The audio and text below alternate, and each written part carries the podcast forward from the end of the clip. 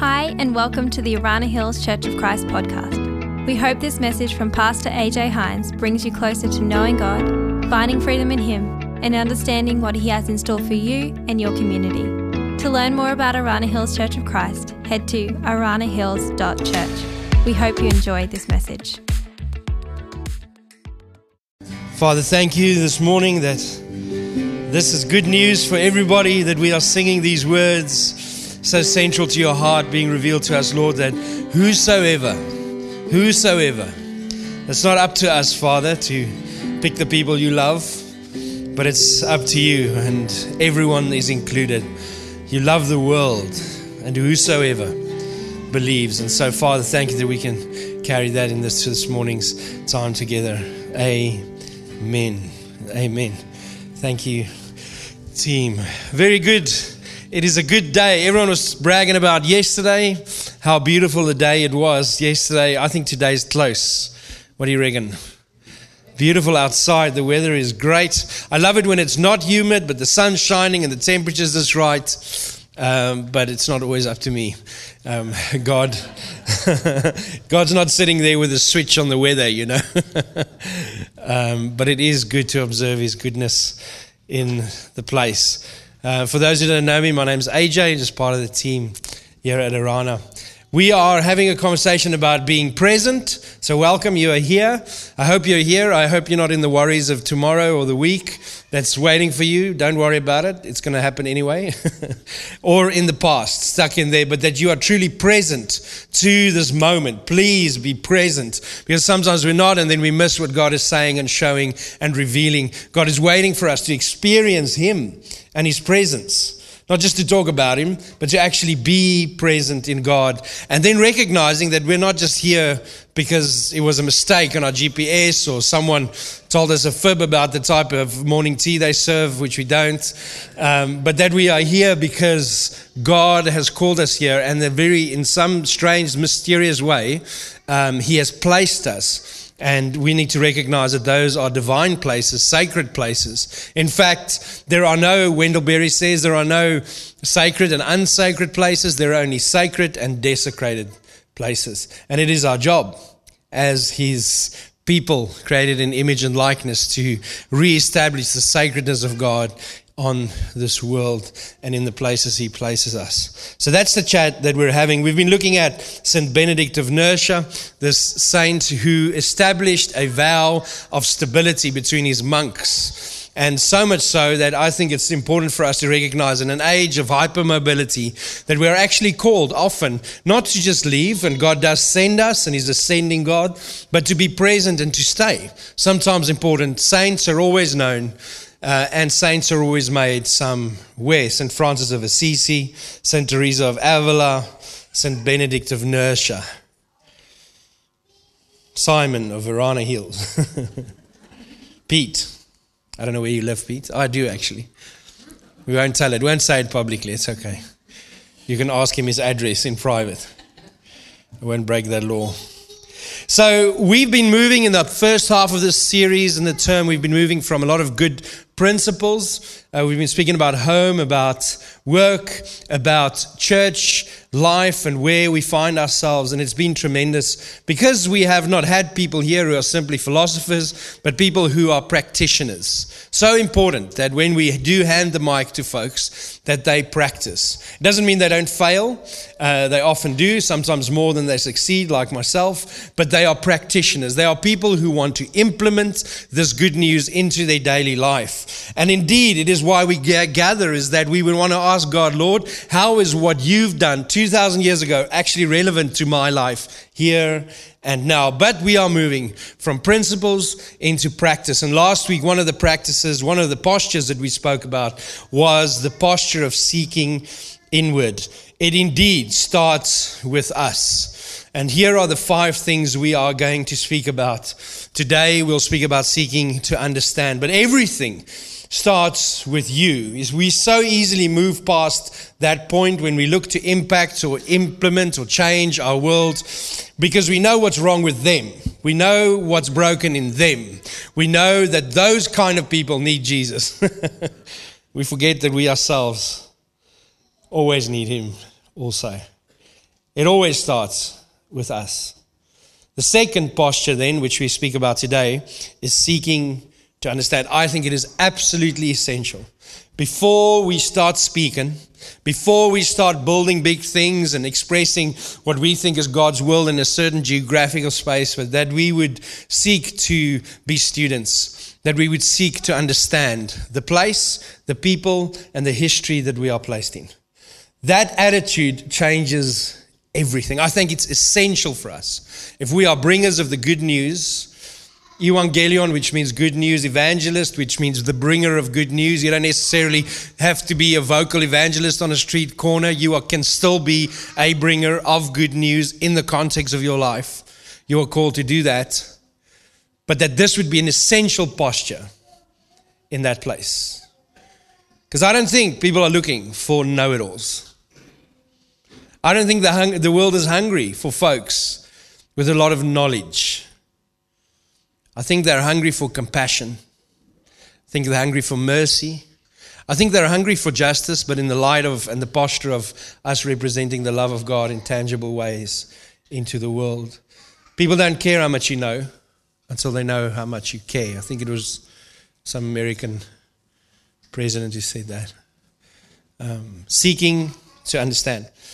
It is also um, our missional framework at this church, where we have over the last year, three years, we've in practice discovered that there's actually a sequence and a process and a pattern towards engaging our world that is important. Doesn't mean that God wouldn't use you if you don't follow these things. Absolutely not. But it helps us to reorganize ourselves in terms of how we approach. You see, it's not just what you say, it's how you say it. It's not just what you bring, it's how you bring it. And how you bring it is what people see in your workplace, in your family, in your neighborhood, in your street is the posture with which you move. You can often read people's body language and their intent by the way that they're approaching you, irrespective of what's coming out of their mouth. We build personal credibility by seeking inward. We understand where we are by seeking to understand. All right. Something that we prayed for before the service was that we would take in a posture um, this morning of being like a child. Children are challenging, but they're a tremendous gift to us. They're a gift to us because they disrupt us. They challenge us because they make things inconvenient.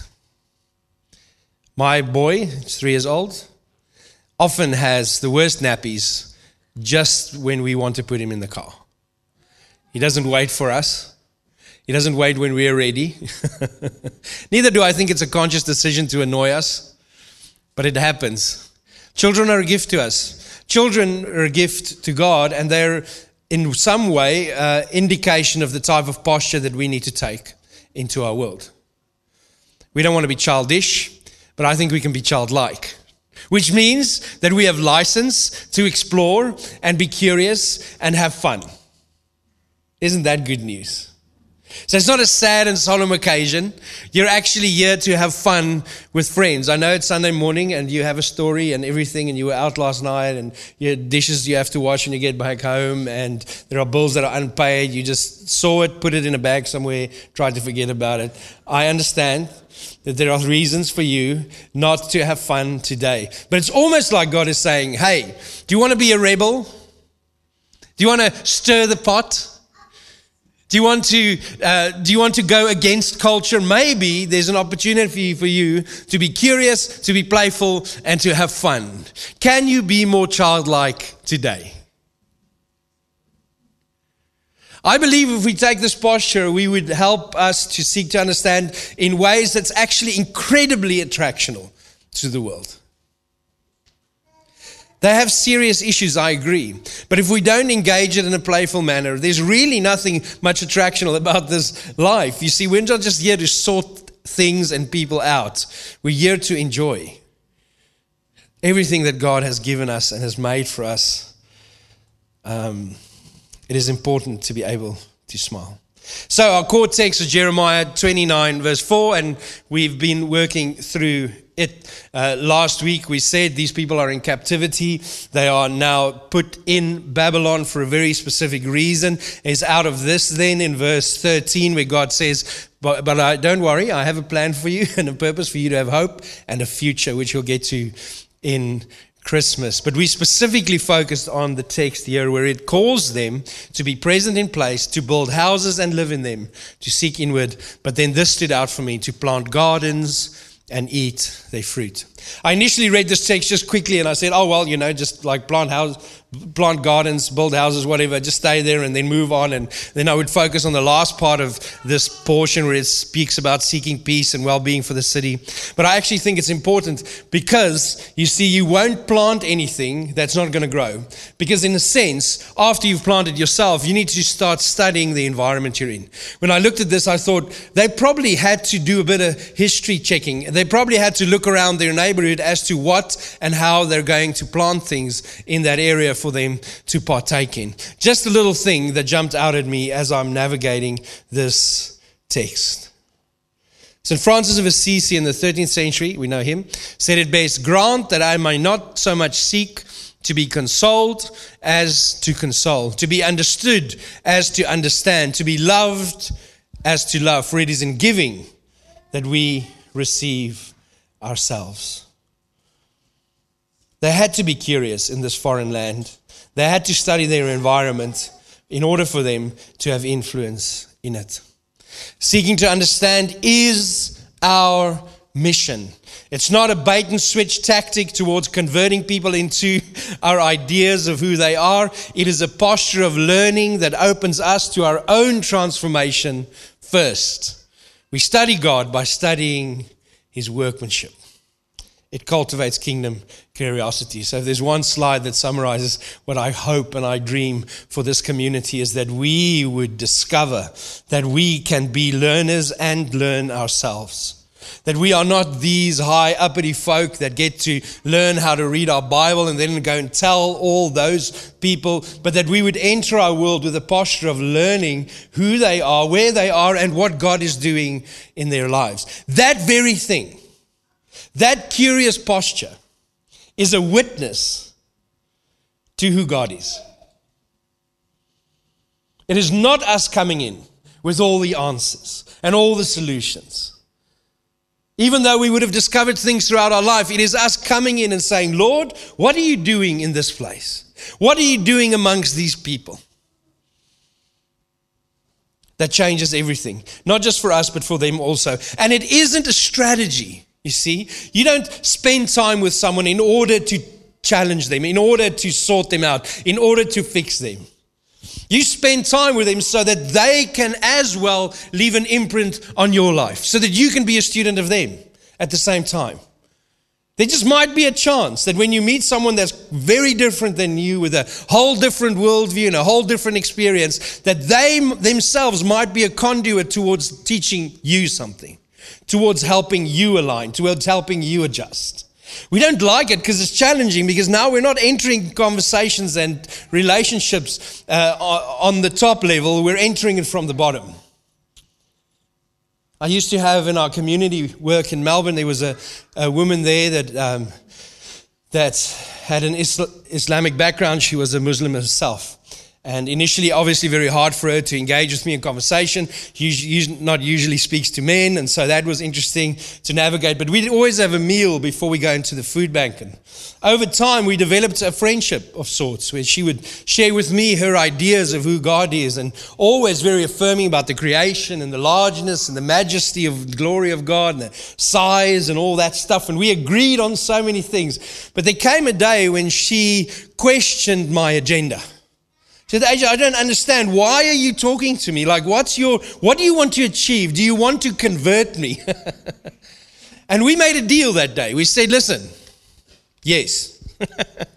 I'd love for you to know God. I'd love for you to know God through the lens of Jesus because it's, it's a non-violent, uh, not angry. This is the type of God I believe in reflected in Christ. I said, yes, of course. And she said, well, I want to convert you. I said, well, thanks for telling me.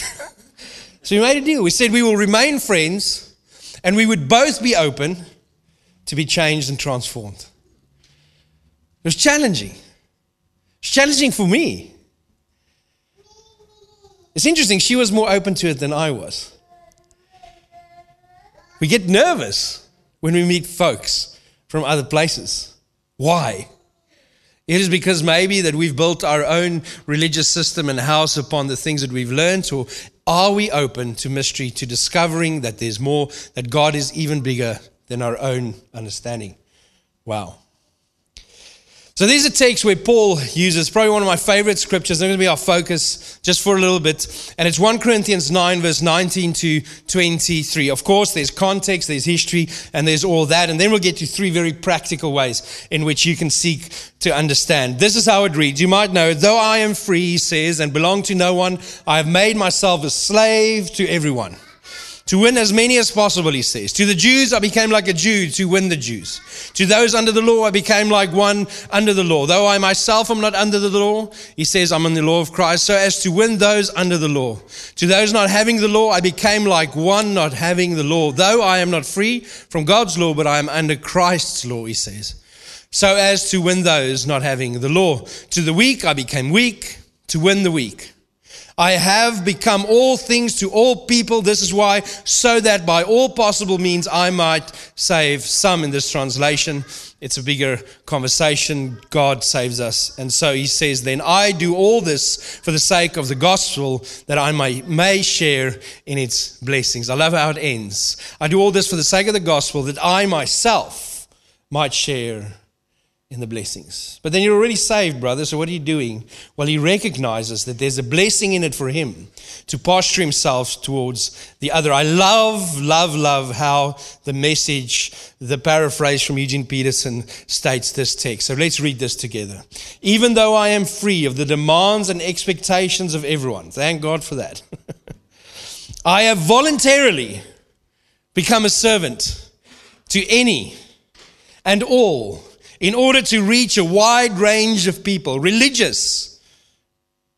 That's a statement. Non religious. Meticulous moralists. We don't know any of them. Loose living immoralists. Do you know some of them? Not looking, don't look at anyone, just keep your eye ahead of you. Maybe it's you. we love you. The defeated, the demoralized, whoever. I think we used that word earlier in a song. I didn't take on their way of life, he says. Very important.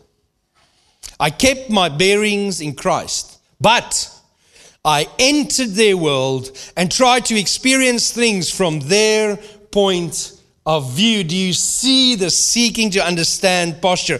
I've become, I've become just about every sort of servant there is in my attempt to lead those I meet into a God saved life. I love that. Thank you, Eugene.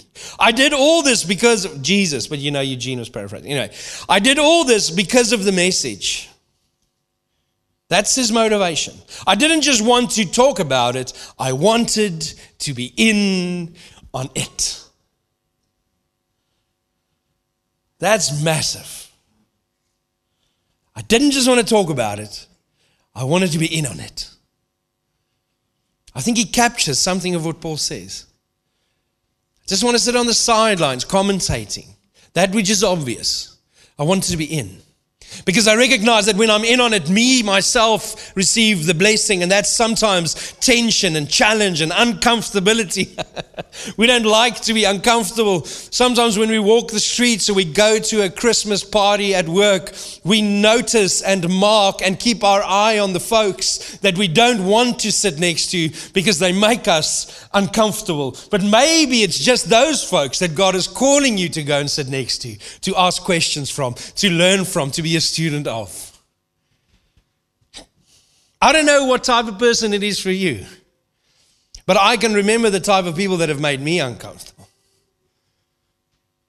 Once went to a Christian event where a brother was sharing his testimony on a personal level about his life. There was a whole crowd of people that were different to those in the room that came to listen to him. And I remember standing at the book stand at this event trying to buy his book. And a friend came in next to me that was nearly, at that size, was a bit thinner. He was nearly two times my size in high heel stilettos like that, with a beard bigger than mine. And I remember standing next to him. and I just was caught by how uncomfortable I was. Maybe that's not your story. Maybe you have a different one. But I caught myself being uncomfortable. I said, Dear Lord, I thought I was accepting. I thought I was inclusive. I thought I was open to loving all folks who breathe. Yet in this moment, I am uncomfortable. Is that okay to say? Or is it the brother that, that you meet in the shopping center or on the side of the road that has a noise? I mean, he stinks. Is it that brother or sister that makes you uncomfortable? Was it the one talking to himself? You're not, you're not comfortable. You don't know how to read them. You don't know how to engage them. You don't know how to speak to them. Is it that brother or sister that makes you uncomfortable? You see, I think those people are a gift to us. God loves them, God's with them. God made them. There's no other factory that makes humans. I don't know where that comes from. Like he made them. Is there another factory? No. One factory, a divine factory that makes human beings. Our biggest challenge is not necessarily those folks. Our biggest challenge is ourselves. And I want to invite you into a journey and a posture that will change your life. and potentially, probably theirs as well. You see, we are there to influence our world, but it's through a posture of humility and a posture of understanding and of listening and of learning and of engaging. Because the moment you say what you think, you've lost them. The moment you're giving them direction, you've lost them. Unless they invited in, the moment you give them an opinion outside of relationship, you've lost any influence into their life. And that is not the goal. Do you agree? So much fun. So, how do we seek to understand? How do we reposture ourselves? It's going to be a little bit interactive this morning. Giving you a pre warning, a couple of seconds, so you can prepare yourself. Thank you, Holy Spirit, for helping us feel like we can do that today. The first exercise, though, is not going to be anything you say, so you can relax. We're easing into it. Is that right? We're easing into participation this morning. You're not going to be put on the spot or embarrassed. I hope not. So, the first thing we do is we recognize that we need to seek to be a student. We need to seek to ask questions. And we need to seek the good within every place or person that we meet. That's our point of departure into relationships. So, being a student of the story, the place, and its people, we are mapping it out. We're understanding where we are and to whom we are speaking. can I have some water if someone can help me? Sammy, thank you. Seeking to be a student. Seeking to be a student of our spouse, of our children, of our church, of our street, and of our community. Thank you. Thank you so much. She still loves me. that's a that's a miracle. Seeking to be a student. This is easier said than done. When we ourselves know what we want to fix in those closest to us, never mind ourselves. But I promise you, it can change your world when you seek to be a student of your spouse and of your children, your church, your street, and your community. In fact, it is the greatest way that you can influence it. When you posture as a student, there's a couple of things on the next slide that you will find out. And I have this from experience. When you posture as a student, you will find God within his creation. We have this Western idea that we need to take God somewhere instead of thinking that we could meet him there where he is. We are not the sole carriers of God, although He lives within us in His fullness. God is everywhere. And there where you go, one of the greatest mysteries and discoveries is to walk into a place that you think God was not, but to meet Him there, in that place. How can it be, AJ? You know, like, what about a nightclub? And, and, and, and, and I'm not going to give other examples. what about these other places? Is God not there and I have to take him? I believe that when you enter it with a posture of seeking to understand, of course, in wisdom and with guidance, check with your family and so forth, um, I believe that you will discover God there. Maybe not in the ways that you expect either. The second thing I think which you will discover is that you yourself would be open to learn and to be transformed. Transformation doesn't happen usually in comfortable places. It happens in uncomfortable places. Those who've been on mission trip know how that feels, and many of you have been in those spaces. And then the third thing, which I think is absolutely essential, is that we give witness to the nature of God to other people when we are a student.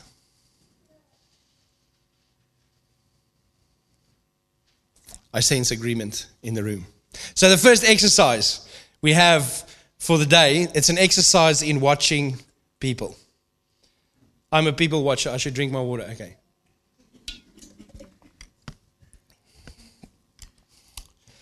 Try not to kick it over. Should I close it?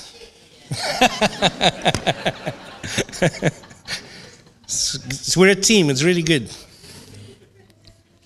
I didn't close it properly, so I could still bump it over and it could, know. First exercise. I want you, this is like one of the rare times ever, and it's for the sake of the exercise that I'm going to ask you to do this. I probably, in, in any other context, I'd never say this because it's not who I am, it's not what I posture, but I want you to look at a person next to you or someone else in the room, and if you haven't done so already this morning, don't confess if you have. I want you to judge them a little bit.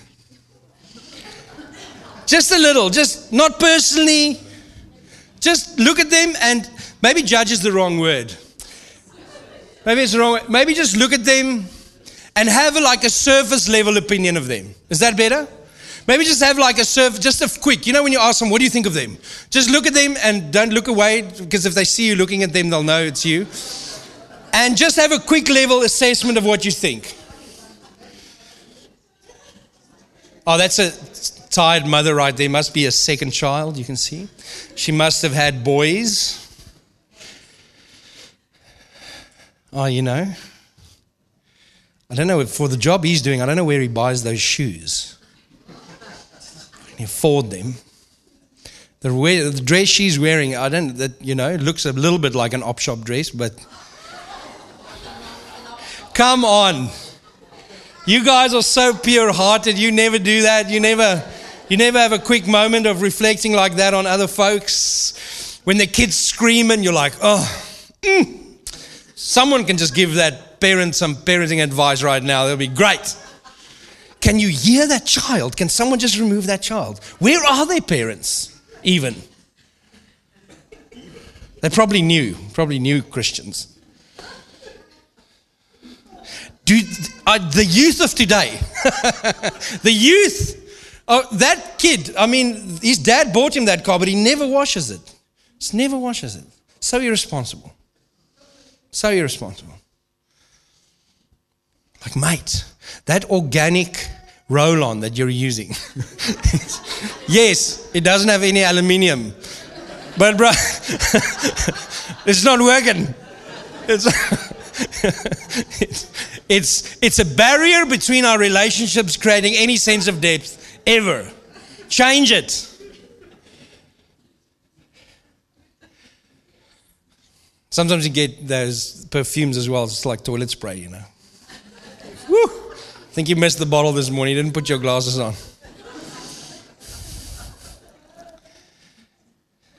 Okay. Keep hold of that first thought, because none of it would have been as bad as that, right? Because you guys are amazing. Okay. Be a student, just an observation. Used to do this with gap year students. We'd take them to a shopping center and we'd sit in the food court, which is a great place to observe people without looking strange or weird or whatever. Because you're doing it while you're eating your chips or your coffee and so forth. Um, and then I'd ask them, I'd say, listen, just look at someone who's seated and having a meal and, and, and look at them, but form an opinion of them. You don't know them, but not in the spirit, just of the flesh. Just look at them, bang. Write it down. So they'd write it down. Second step Second step. We'll get to now. The second posture, um, way for us to seek to understand, is to ask questions. I believe it's one of the greatest tools we have as soon as we engage someone, get over that initial uncomfortability of being in their environment or being with them or seeing them or spending time. But it is for us to ask questions when we're a student of our spouse, our children, our church, our street, and our community. Um, okay.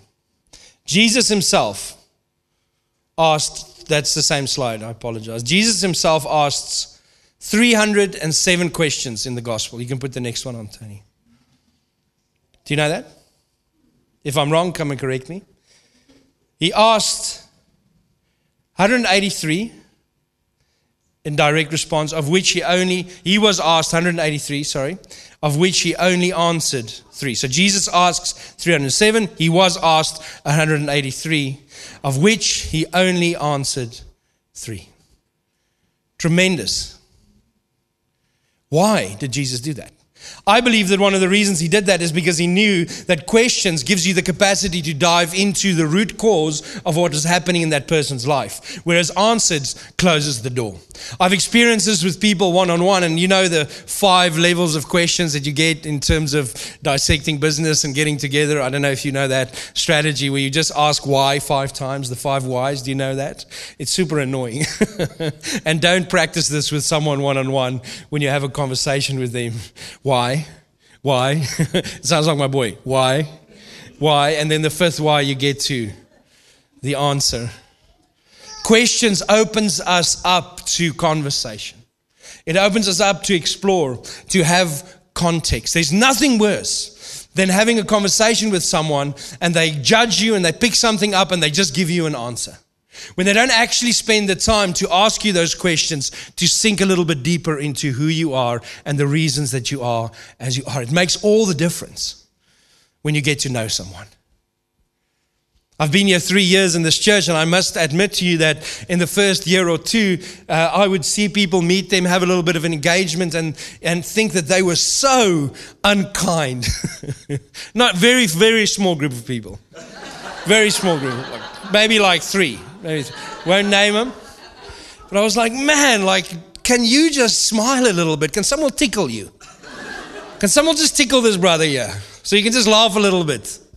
But you see, you don't understand. You don't know their story. You don't even know their mindset. You don't even know their mental health. You don't know their history. You don't know if they may be in an incredibly abusive environment where they have to survive every day and yet they enter. But what you think is you think that they're a grump but you don't know them.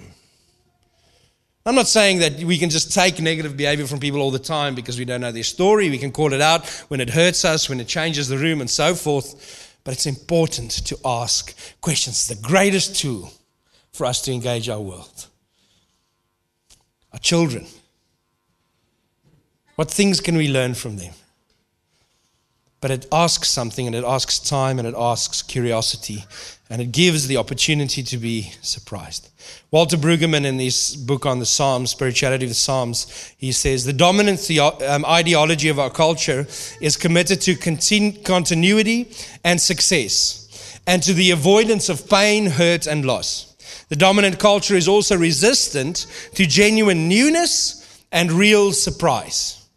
It is curious but true that surprise is as unwelcome as is loss. And our culture is organized to prevent the experience of both. Somehow, especially so in the last two years, surprise has become our enemy. We don't want to be surprised, but deeply within us, there's this desire to experience new things in new ways. But typically, uh, surprise puts us off. Ask questions, and you might be surprised. And then the third one. Sorry, before we get to the third one, we get to our second exercise this morning, and this is a little bit more involved. In the second posture and exercise of watching people, remember the little picture you had of the person you, spot, you looked at and had a bit of a thought about? Firstly, A and B, watch them again, subtly, through God's eyes.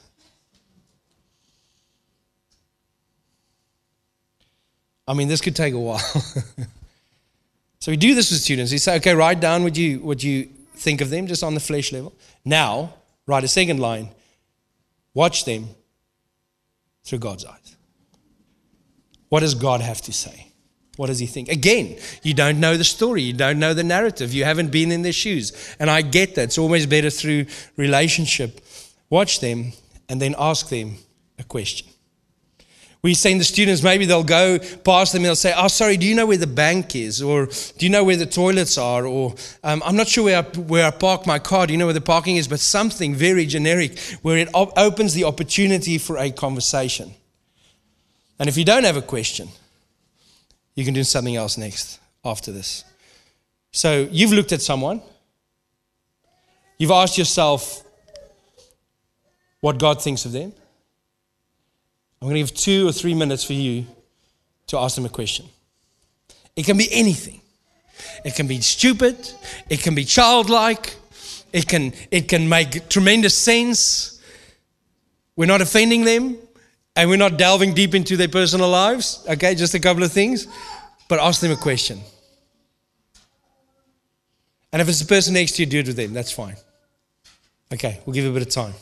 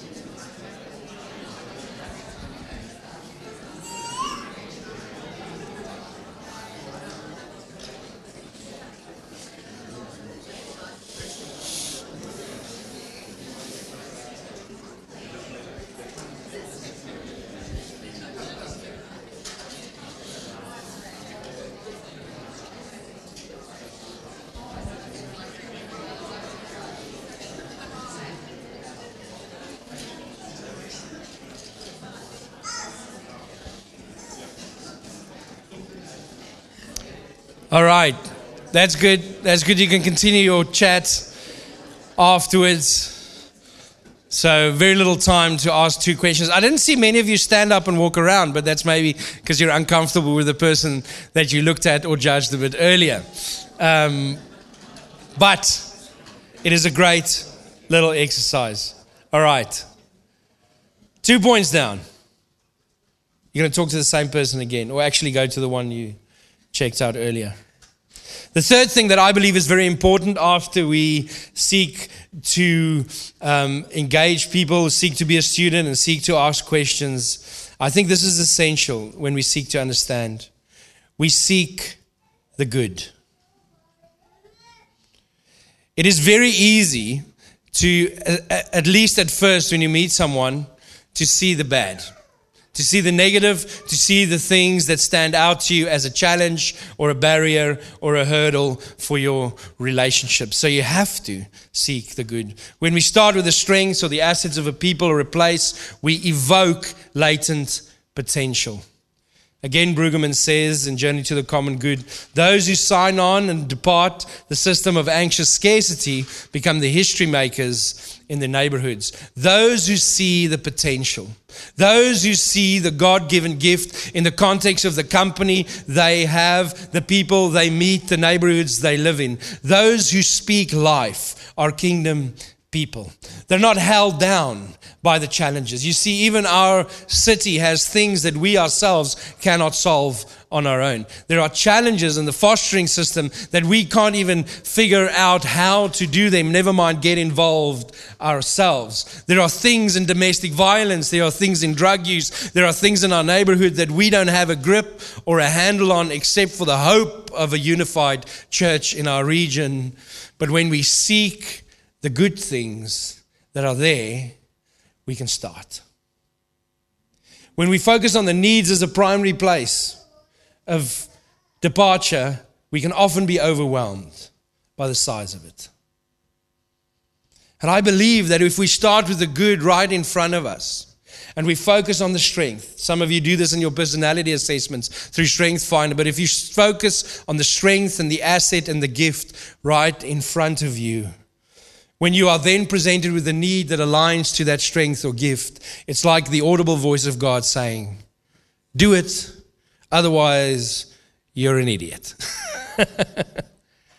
it's obvious. When you focus on the strength and it happens to cross a need in someone's life, it is a divine voice of God that says, You are here for a reason to see something change.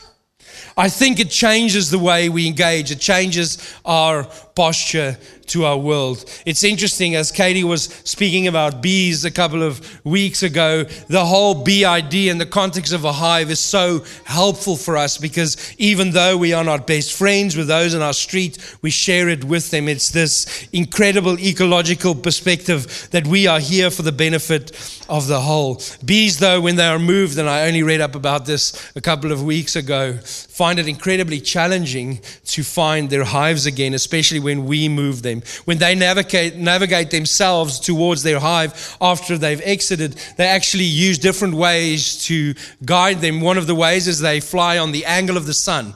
And so they actually find and navigate their way by the angle in which they're flying against the light. And in that way, they can find their way back. Another way is they memorize their environment.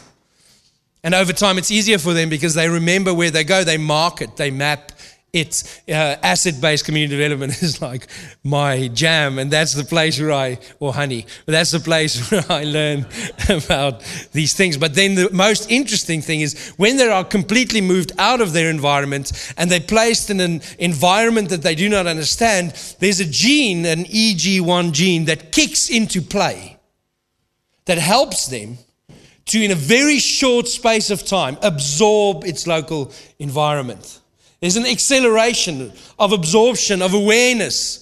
And I believe that within every human being, there's this capacity that when we are misplaced and we are in a different environment, God gives us this kingdom awareness, this grace that in a very short period of time, find ourselves, locate ourselves, and locate the environment in which God has placed us. As an immigrant, I, we have found this that living in three different cities and, or three different countries, that you enter every one of them in a different way, but you have this posture of seeking to understand. Because you know that if you don't, you won't make it. You don't have a network. You don't have people around you that just are ready to help you at the drop of a hat. And we've found that the, one of the best ways to do that is to join another hive with a mother bee, no, another church. Because it's within the context of that community that you quickly shoot down roots.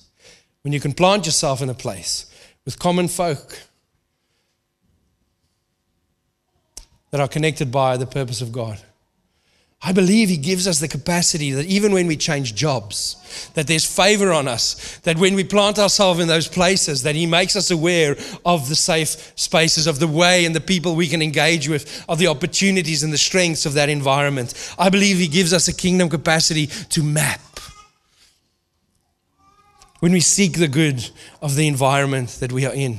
So, maybe as a last little exercise before we have communion and pray together this morning, that that same person that you watched and uh, made an observation initially about who they are, we won't use that other word um, anymore.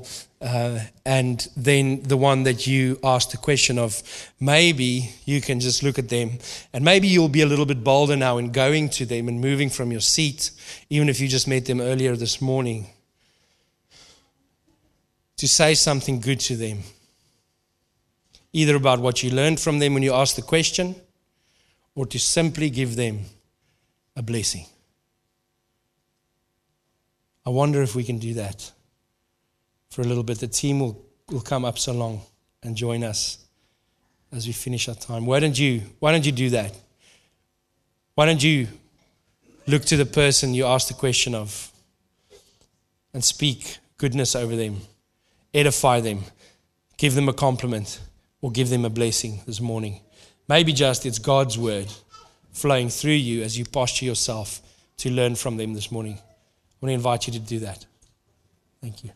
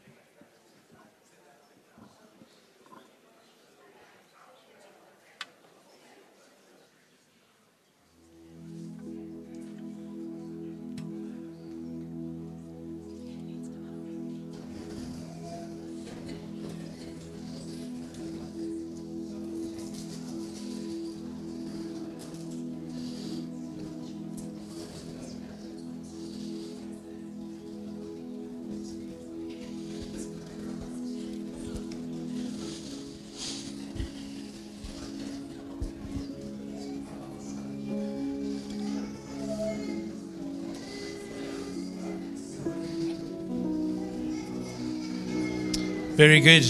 There's going to be more time for you to continue blessing each other, speaking life over each other. But can we say this this morning that we reposture ourselves as a faith community? And we've been doing this for a couple of years now, but that we seek to understand by being a student, by asking questions, and by seeking the good before we move towards solutions or changes in our world. I believe that each one of us is called to be an agent of God's love and His grace in the places that He's placed us. And one of the greatest gifts we can have is to have the same faith in people that God has. Instead of trying to convert every soul, because we don't do that, God saves them, reveals to them, guides them, pursues them. You see, we believe in them and we have faith in them because God believes in us. God has faith in us. We're nearly ready to have communion this morning, and I've got a very specific scripture that I want to read over you before we take it together. You're going to open it. Those who haven't started already. See, I think that this is an important truth. And what you did a little bit of, and I really hope that some of you did, was you spoke a blessing over this other person and you invested something into their life. Sometimes when I I take my boy to bed at night, Alpha John is three years old. Um, he lays in my arm, and then he's, he's at that place where he's not completely asleep yet, but he's nearly there and a little bit of insight into my personal conviction, I, I lay with him and I start whispering things into his ear.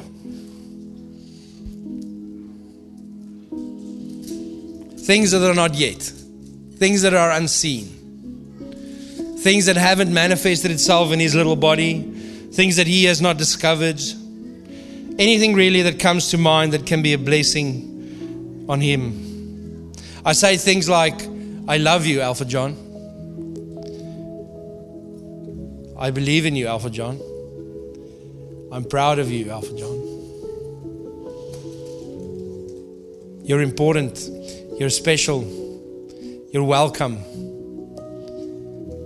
You're wonderful. You're a mystery. You're an adventure. The world is waiting. Don't be scared. You're never alone.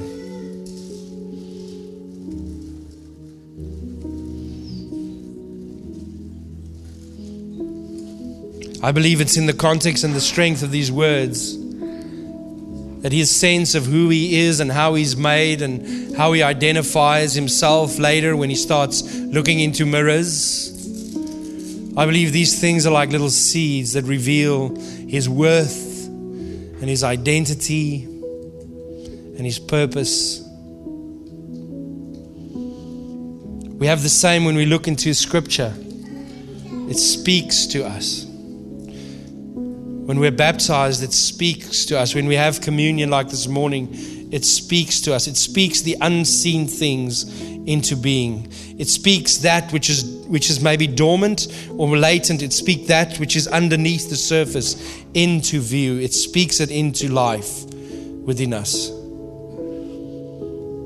2 Corinthians 3:18 says, Now, in the mirror translation, says, Now we all, with new understanding, see ourselves in him as in a mirror.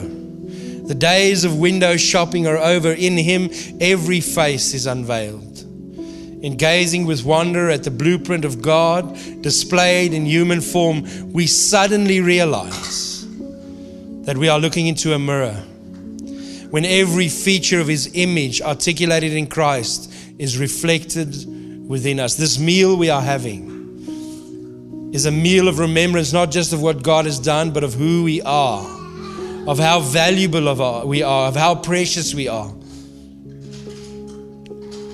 of how set apart or holy we are. We are the sanctified ones. We are the pure of heart ones. We are the innocence of God in flesh.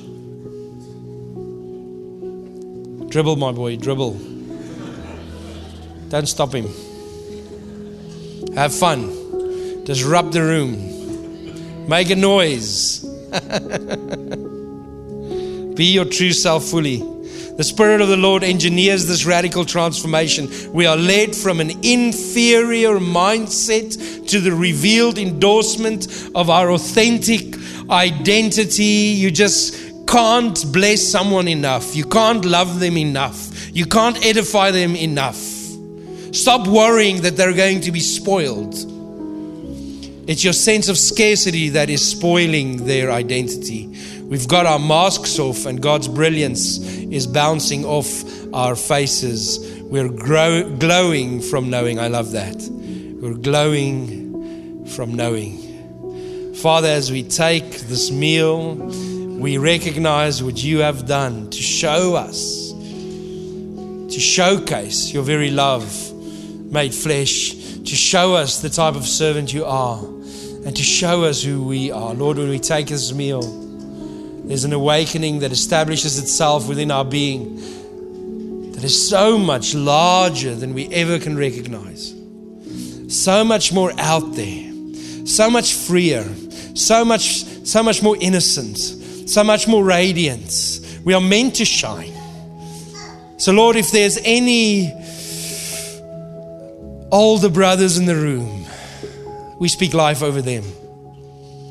But we do not listen to their voices as they try and keep us small, or they try and keep us quiet, or they try and keep us in our place. We listen to you, the one who pursues us, who calls us, who runs towards us. He says, ha ha ha, He says, This is my beloved Son, in whom I am well pleased. Even though he disappoints me, I embrace him and I kiss him on his lips before he before he condemns himself.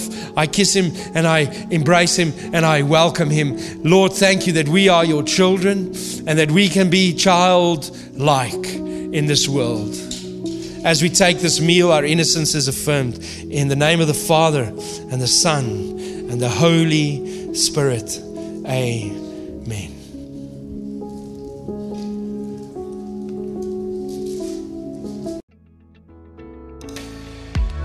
Thank you for joining us today. If you were encouraged by the message and would like to hear more sermons like this, make sure you hit subscribe. Follow us on Apple Podcasts, Spotify, or wherever you listen to your podcast. To experience other messages, videos, and live services, head to aranahills.church and navigate to the resources tab. Thanks for listening.